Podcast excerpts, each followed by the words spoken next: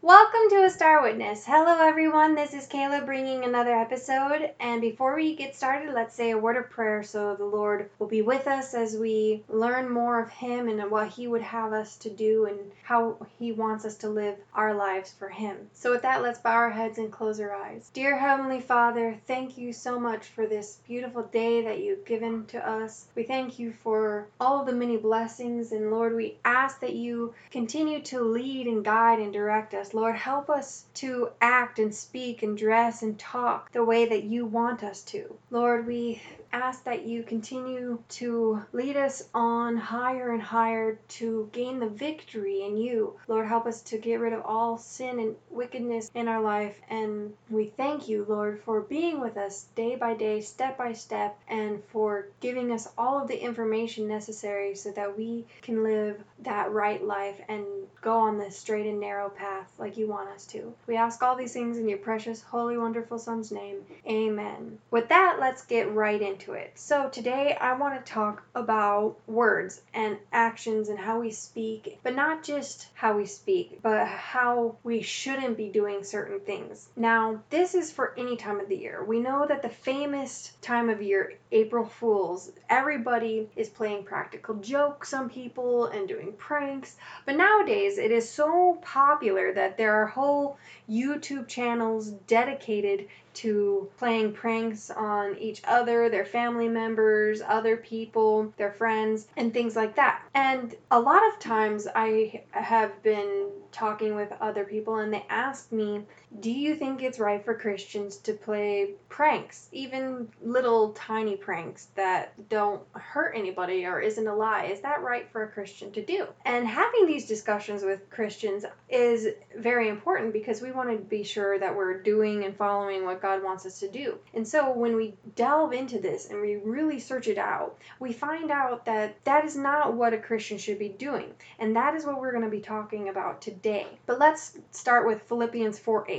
It says, Finally, brethren, whatsoever things are true, whatsoever things are honest, whatsoever things are just, whatsoever things are pure, whatsoever things are lovely, whatsoever things are of good report, if there be any virtue and if there be any praise, think on these things. Pranks do not fall under that category. When we are doing practical jokes and doing these little tiny pranks, or even sometimes people who do big pranks on people to scare somebody or to just laugh at them or laugh at the silliness of what you're doing, that's not honest, that's not true, that's not pure or lovely. Because inevitably, you could hurt somebody's feelings without trying if they don't take it the way that you meant it to. And you could make people not trust you because you're always lying about certain things. Like oh i was just joking or i was just messing around and i was just playing. I didn't really mean it that way. We have to say what we mean. We have to mean what we say. We have to make sure that our speech is in such a way that people don't misconstrue and misunderstand us. That is why we have to hear twice as much as we speak. We have to make sure that our words are kind and loving and true. Proverbs 16 24 says pleasant words words are as an honeycomb, sweet to the soul and health to the bones. And Proverbs 15:1 says, A soft answer turneth away wrath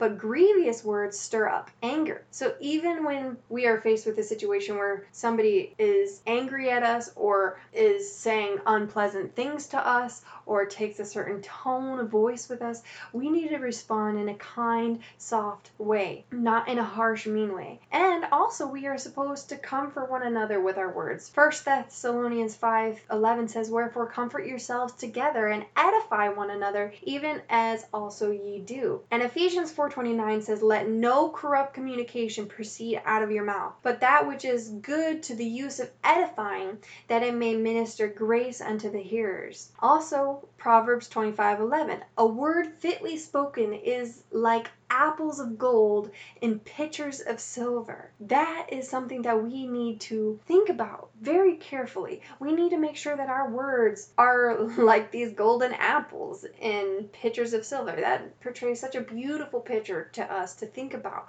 These beautiful, lovely, crisp apples that are sitting in a nice container. That is something that we want people to say about us that we have these pleasant, kind words that are sweet and lovely and have the characteristic of Christ instead of our own characteristics and how we want to act and how we want to respond. In Colossians 4 6, it says, Let your speech be always with grace, seasoned with salt, that ye may know how ye ought to answer every man. We have to be so careful with how we speak and how we act because people are watching us. People are waiting for us to mess up and fall to point out our faults because a lot of people see in us that example and say, well, if a Christian can't act like this, then what's the point of following Christ? And that's just the nature of things. Even though our only good and pure example is Jesus, we cannot look to the world for those examples. We have to look to Christ. But people in the world, they are watching and they do see us because this is what we do as Christians. We portray Christ. So we need to make sure that our words and our actions and the way that we talk, act, dress, everything that we do is according to what Christ tells us to do. And 1 Peter 3:15 says, "But sanctify the Lord God in your hearts, and be ready always to give an answer to every man that asketh you a reason of the hope that is in you with meekness and fear." And Psalms 19:14 says, "Let the words of my mouth and the meditation of my heart be acceptable in thy sight, O Lord, my strength and my redeemer."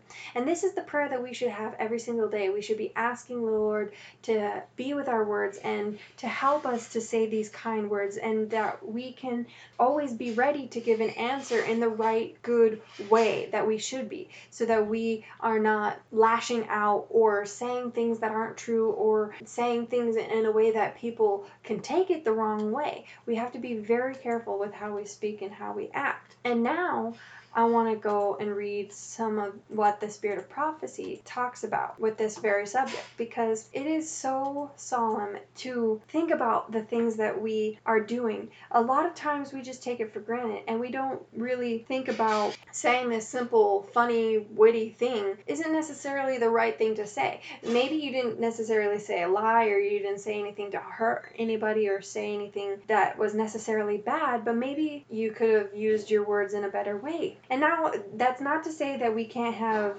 a good time as Christians. That's not what it's saying at all. But we'll get into that more in a little bit. CG 201.3 to 202.1 says this Every course of action has a twofold character and importance.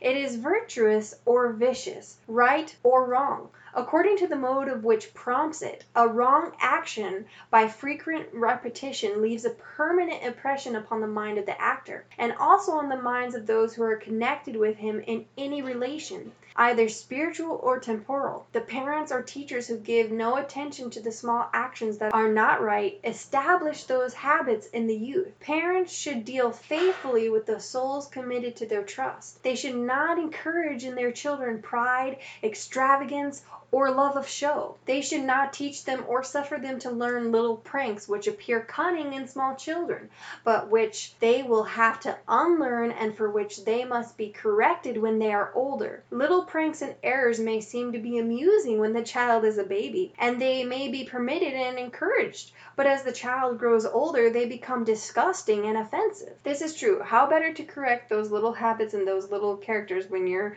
younger than when you're older and you have to fight with what you've basically become a habit in your life of doing that you've gotten so used to it that your conscious is kind of quiet on the point that you excuse your behavior and say, oh, it's no big deal. I can do this. It's not wrong. When in fact it is. Evangelism 206 207.4 and 207.1 says this The minister of the gospel who is a labor together with God will learn daily in the school of Christ. No light, trifling words will fall from his lips. For is he not an ambassador for Christ, bearing a divine message to perishing souls? All jesting and joking, all lightness and trifling, is painful to the cross bearing disciple of Christ. He is weighed down by the burden he feels for souls. Constantly his heart is drawn out in prayer to God God for the gift of his grace, that he might be a faithful steward. He prays to be kept pure and holy, and then refuses to rush heedlessly into temptation.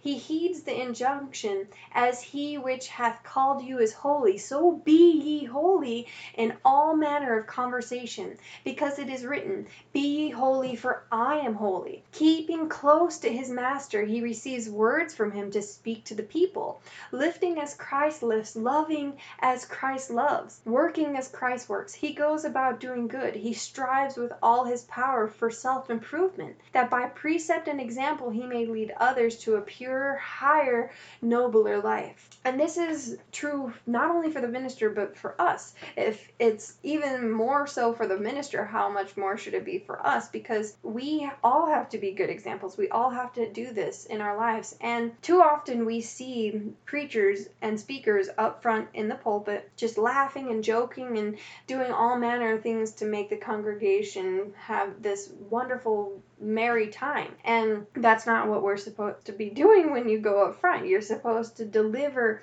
a message that pricks the heart, that makes people think, that makes them view heaven in a wonderful, good light. And you can deliver a good, earnest sermon without all of this jesting and joking and, and making people laugh and be your friend. We're not there to have a good time. We're there to hear the words of the Lord and we're there to say, hey, what can I change about myself? What is there for me to learn? How can I improve myself? What will help me on my walk with Christ? And so all of that frivolousness doesn't help. It hinders when we do it. Now that doesn't mean you have to be up there and be boring and tell this message in a very harsh way. No, you can deliver the message in such a compelling and good way that you don't need all of that stuff. You have to pray and ask the Lord how he would have you to deliver and talk and speak the message the way he wants it to be spoken. R.H. June 17th, 1884, paragraph 14 says, He who died for us loves us with a love that is infinite. He wants us to be happy, but he would not have us find our happiness in foolish jesting and joking, which disgrace the holy cause we profess to love. If we are living branches of the true vine, we shall bear fruit to the glory of God. By their fruits ye shall know them. And that is true.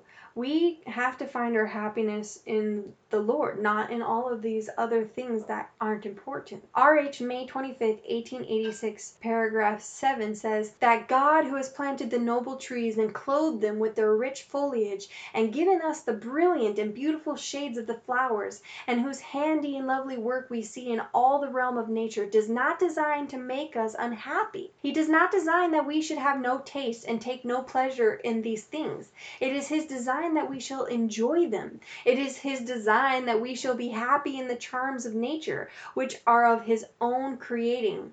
It is right that we should choose places for seasons of relaxation and recreation. But while we are there, it is not to devote our attention to ourselves merely, and fritter away precious time, and engage in amusements which will encourage a disrelish for sacred things. Not to indulge in jesting and joking, in the senseless laugh and foolish talking. We are to behold the beauties of nature. And what then? Fall down and worship them? No, indeed. But as you behold these works of nature, let your mind be carried up higher to nature's God.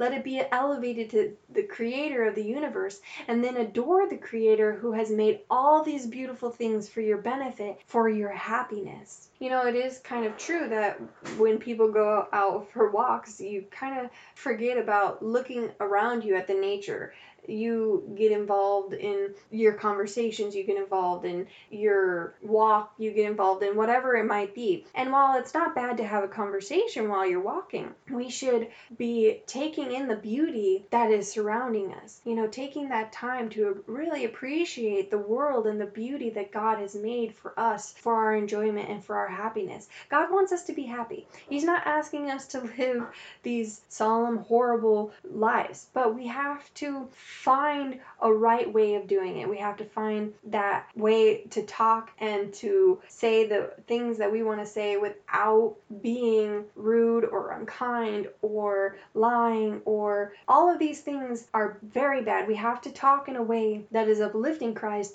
and not being a bad example to Christ, for Christ, and all of that. R.H. September 2, 1890, paragraph 5 says, The youth are to be won by love. Be interested in them, speak with them, pray with and for them. Do not be found speaking light and trifling words, jesting and joking, but let all your conversation give a holy evidence that you possess genuine piety. Those in whose hearts Christ abides by faith know how to speak a word in season. They know how to pray with the sinner. They know how to present the truth as it is in Jesus. The lessons must be given in such a manner that Christ may receive all the praise. All that we have, all that we are, all that we can do is God's. It belongs to him. Therefore when we give the best in all there is of us, it is only that which belongs to God. So we have to give our words, our speech, everything that we are, we have to give it to Christ. And Christ will then work in us to speak and act like he would speak and act. In fact, R.H. September 20th, 1892, paragraph 8 says this If we have Christ abiding with us,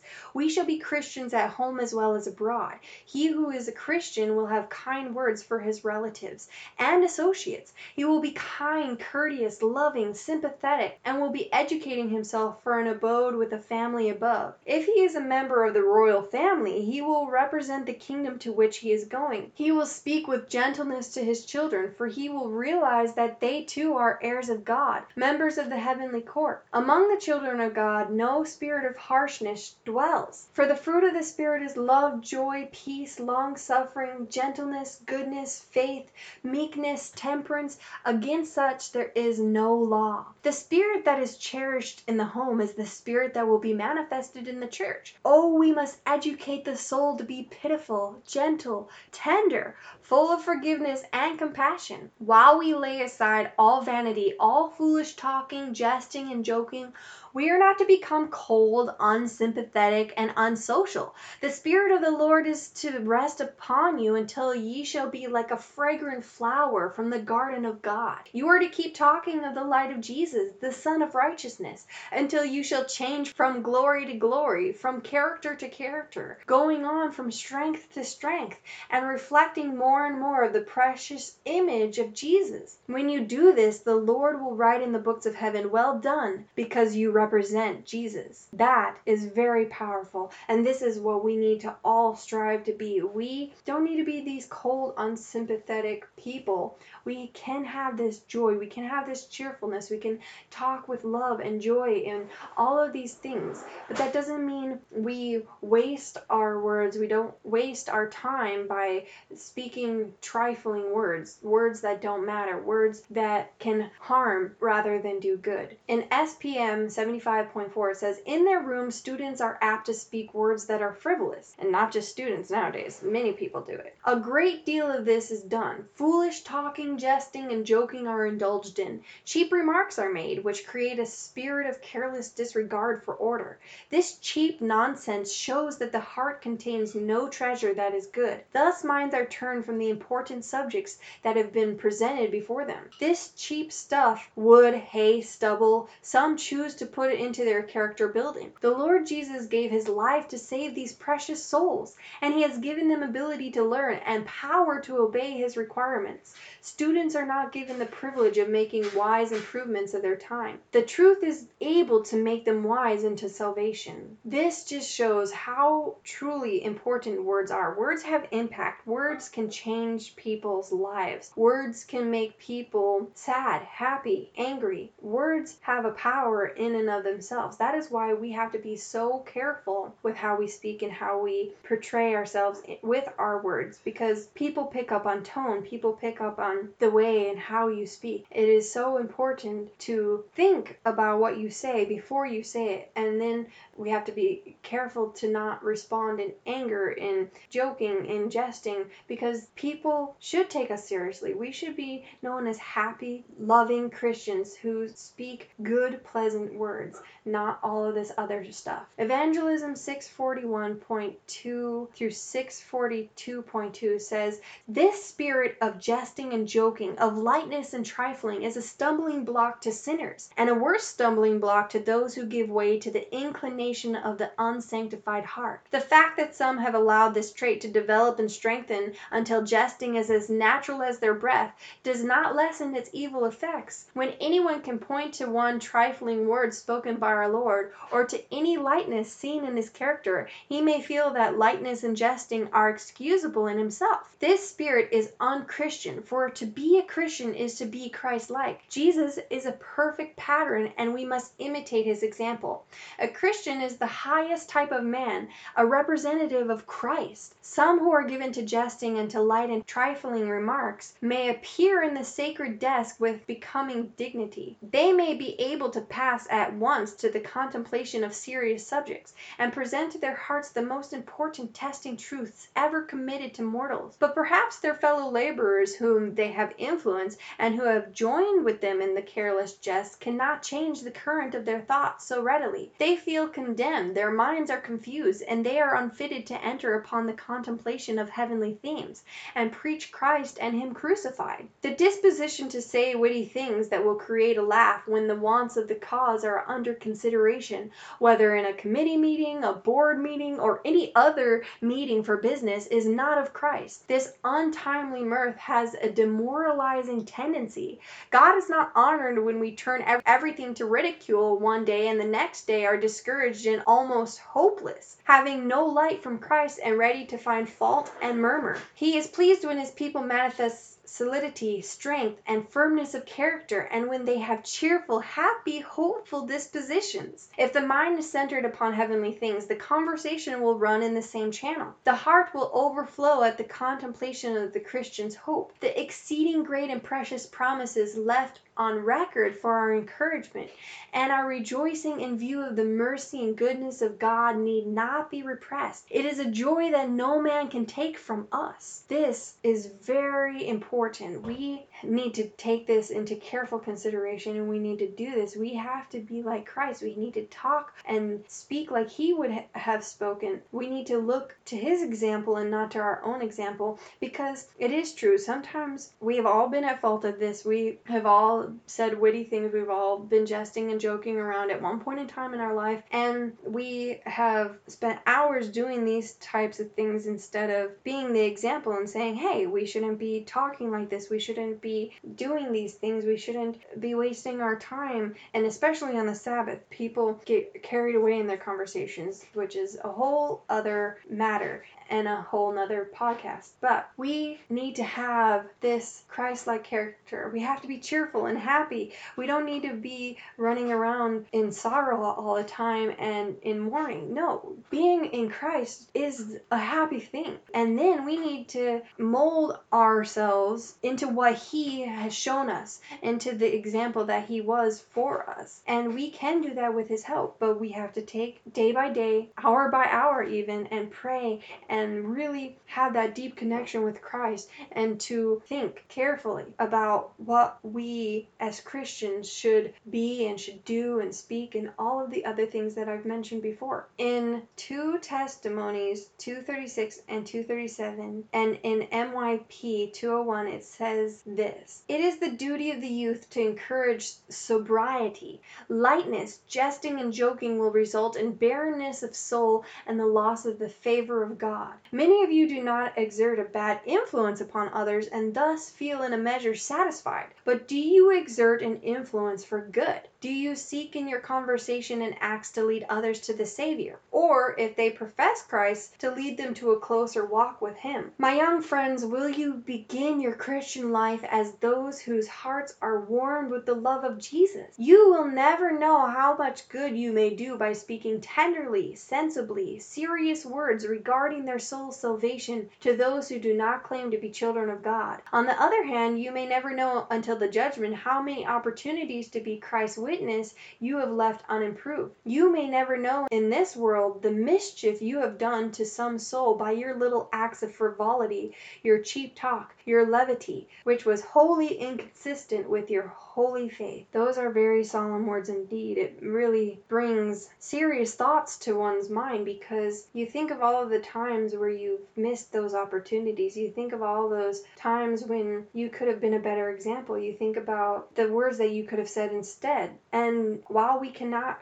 go back and change the past, we can apologize for our actions and then we can move forward and do better the next time through prayer, through Christ abiding in us, through our walk with Him. This is going to take time because these habits are strong in us. We are used to talking in a certain way. We are used to speaking these things because it comes as second nature to us, like she said. We have to break those habits, break those chains, and form new paths and form new ways of speaking and acting and talking. It's not easy, but it's not impossible. We have to really concentrate and put an exerted effort into how we speak and how we act and how we talk and everything that we do as Christians because we are preparing our souls for heaven.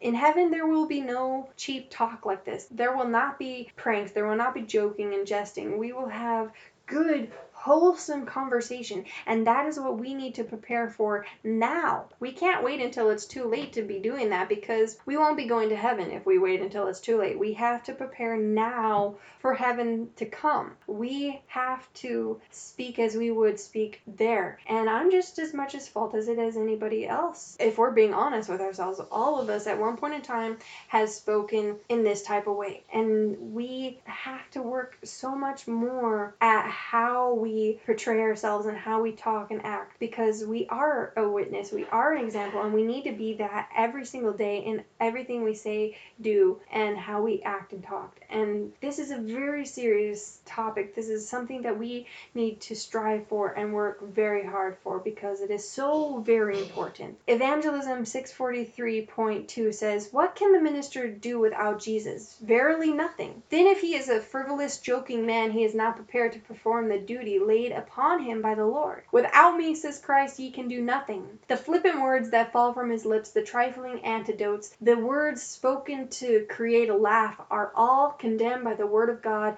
and are entirely out of place in the sacred desk. Those are some very serious words. And we need to consider them not only for the minister, but we need to consider them for our daily conversation as well. FW 79.1 and 2 says this Have we not everything to make us heavenly minded? Have we not everything to bring us right up from this earthliness and sensuality, this cheap and nonsensical talk, this jesting and joking, this false reporting, babbling, and evil surmising?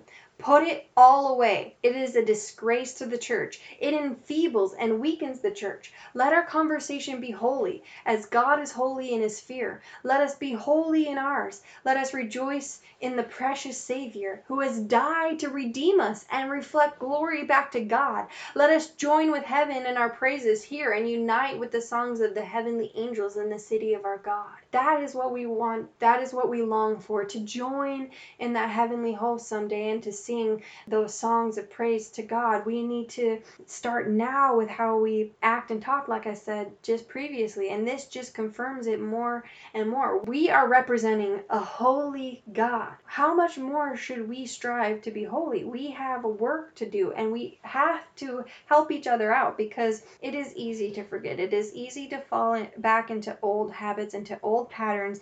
But this is what the Christian family is is for. We have to support one another. We have to remind one another in how we act and how we speak and how we talk. And when we work together with Christ and when we have each other to pray and to help remind one another, we have a better support system. But even if nobody else is telling us this, and even if nobody else is helping us, and even if we're considered strange or weird with how we act and how we talk and what we want our conversation to be like, that's okay. We by ourselves, we have to dare to be a Daniel. We have to dare to stand alone, even if it means being thrown to the lions and not real lions necessarily, but the lions of our life, our friends, our family members, anybody else in our life. They may look at us strange and think of us as strange, but we are called to be a peculiar people. We are called to stand apart and to stand for the right, though the heavens fall. We have to be on the Lord's side because if we're on God's side, then we know we'll be on the right side, we'll be on the winning side, and nothing and no one can harm us because God is with us.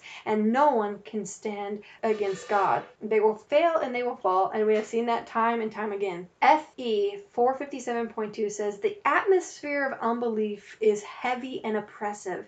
The giddy laugh, the jesting, the joking sickens the soul that is feeding on Christ. Cheap foolish talk is painful to him. With a humble heart read carefully 1 Peter 1 13 through 18. Those who enjoy talking should see that their words are select and well chosen. Be careful how you speak. Be careful how you represent the religion you have accepted. You may feel it no sin to gossip and talk nonsense, but this grieves your Savior and saddens the heavenly angels. That is something to think about. We have to watch how we talk because when we talk in this manner, it grieves our Savior. It's painful to Him to hear us talk in such a way. And that should make us more than anything want to stop all of that foolishness and to talk and speak in a right way. That means no joking, like you say something that isn't necessarily true, and then you're like, oh, I was just joking, I was just jesting, I didn't really mean it. That kind of joking, that kind of jesting, you know, telling a joke that necessarily isn't the best, or you know, playing a prank that doesn't seem that bad and seems kind of harmless in a way, but you can find better uses for your time than to do all of these things and to say all of these things and remember all of these jokes and these witty remarks. You can spend your time instead studying the Word of God, working on your character, witnessing to others, helping those in need. There's a million and one things that we can do with our time instead of wasting all of that time on foolishness. And this is a very serious thing, and we have to be very careful. We have to think is this something that I would say in front of Jesus? Is this something that I would say in front of all of the heavenly hosts with Jesus in view and with the Godhead by my side? Would I say this before all of them? And if you can't give an answer to that, and if you think that you wouldn't say that if the Holy God was right beside you, then you shouldn't be saying it because he is there even when we don't see it. His presence is with us. That is why we have to watch what we say and do because he sees and he knows all. So we are saying it in front of him whether we realize it or not. We just have to think more about it because we have to train ourselves in order to speak and act in the right way. RH November 25th, 1902, paragraph 13 says, Let those who have any part to act in the training of the youth remember their own own faults and mistakes, and strive earnestly to be what they wish the youth to become. In their treatment of them let them be wise, pitiful, and noble. Let them not forget that the youth in their care are in this life to be prepared for the admittance into the royal family. They are in need of wholesome, encouraging words and unselfish deeds. Treat them as Christ's children, whom He wants you to help in every time of need. They are very precious to Him. He gave His life for them. Make friends of them. Bring Christ likeness into your dealing with them. Give them practical evidence of your unselfish interest. Help them over the hard places. Patiently, tenderly strive to win them to Jesus. Let your words be loving and sympathetic, and the tones of your voice pleasant. Let the grace of God soften and subdue all that is harsh in your nature. Eternity alone will reveal the results of your earnest, unselfish efforts. And not just with the youth, with everybody you deal with, you should have pleasant words. You should have this soft and subduing nature. You should have this way of talking that shows that Christ is in you. 3SM 240.1 says, We should accustom ourselves to speak in pleasant tones, to use pure, correct language and words that are kind and courteous. Kind words are as dew and gentle showers to the soul. The scripture says of Christ that grace was poured into his lips, that he might know how to speak a word in season to him that is weary.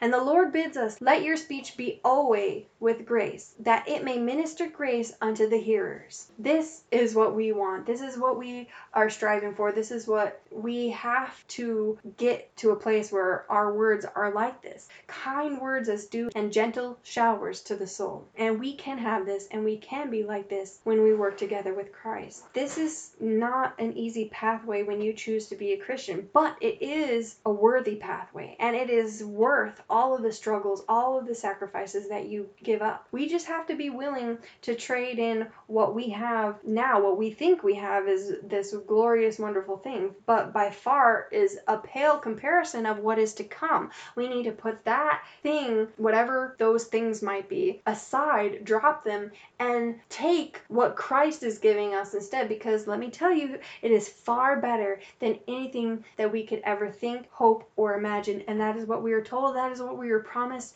and assured assured of what is to come. But the question is, are you willing to give up everything for Christ? Are you willing to change? And I hope that that answer is yes. And I am hoping that you will pray for me as I pray for all of you that we may work together to make it to that heavenly mansion, that heavenly home, to be with Jesus forever and abide with him in his love forever. That is what we all want and long for. And remember, when we know these things, share with others. Don't be afraid to speak up in your friend circle, in your family circle, and say, hey, let's not talk about that. Let's talk about other things. Let's put aside this conversation and talk of whatsoever things are good, pure, and holy, not all of this other stuff. Now, that's not to say that you can't talk about other things besides Bible and all of that stuff. No, you can talk about everyday things. You can talk about, you know, life and what you're doing and all of these things. But I'm talking about when the conversation gets to be on those things that you know aren't right and aren't good and you start to feel uncomfortable because you feel like the conversation could be better. You feel like they're not saying these things in a right way that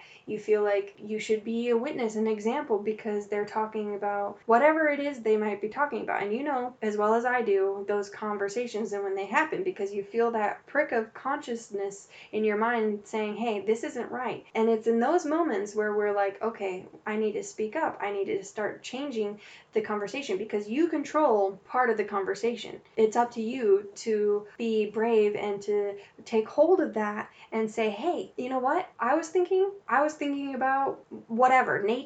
I was thinking about something I learned in my studies this week. I was thinking about this story and how I learned something new out of it from the Bible. And I was thinking about discoveries that have been found in the Bible or whatever you want to talk about. There's a lot of things that you could shift the conversation to be in a way that doesn't really necessarily hurt people's feelings. You have to be able to be unafraid to say, hey guys, let's switch the conversation now. Especially I find on Sabbath because a Sabbath is for talking of things that aren't involved in every other day life. You have to talk about things of heaven and things of God and things of wonderful, beautiful things because Sabbath is for that day to spiritually connect with God, not for everything else, which, like I said, is another podcast. But since we're talking about speech, these are the kinds of things that we need to be on guard for. So just keep all of this in mind and pray and ask the Lord to help you to get that wisdom to know what is right, what is wrong, what you should say, what you shouldn't say.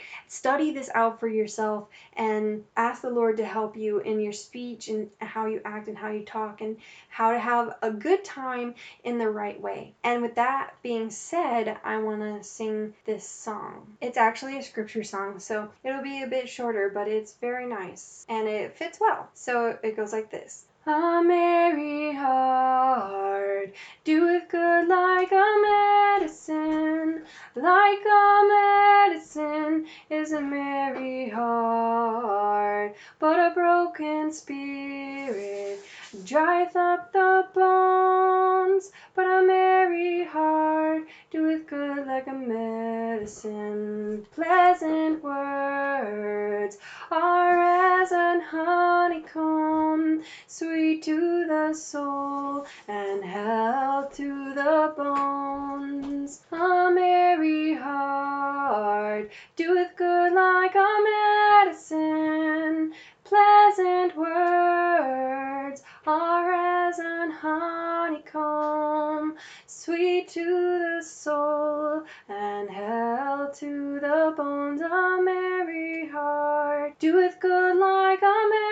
medicine, like a medicine is a merry heart.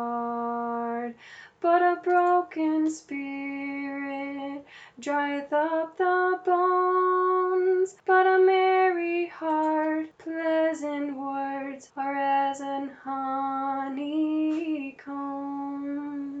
And those verses are found in Proverbs 16:24 and Proverbs 17:22, and they are so true, and I hope that you speak pleasant, kind, loving words just like Christ wants us to. Remember what it says in Matthew 5:16, "Let your light so shine before men that they may see your good works and glorify your Father which is in heaven." So with all of this being said, let your light so shine so that you are a star witness for the Lord.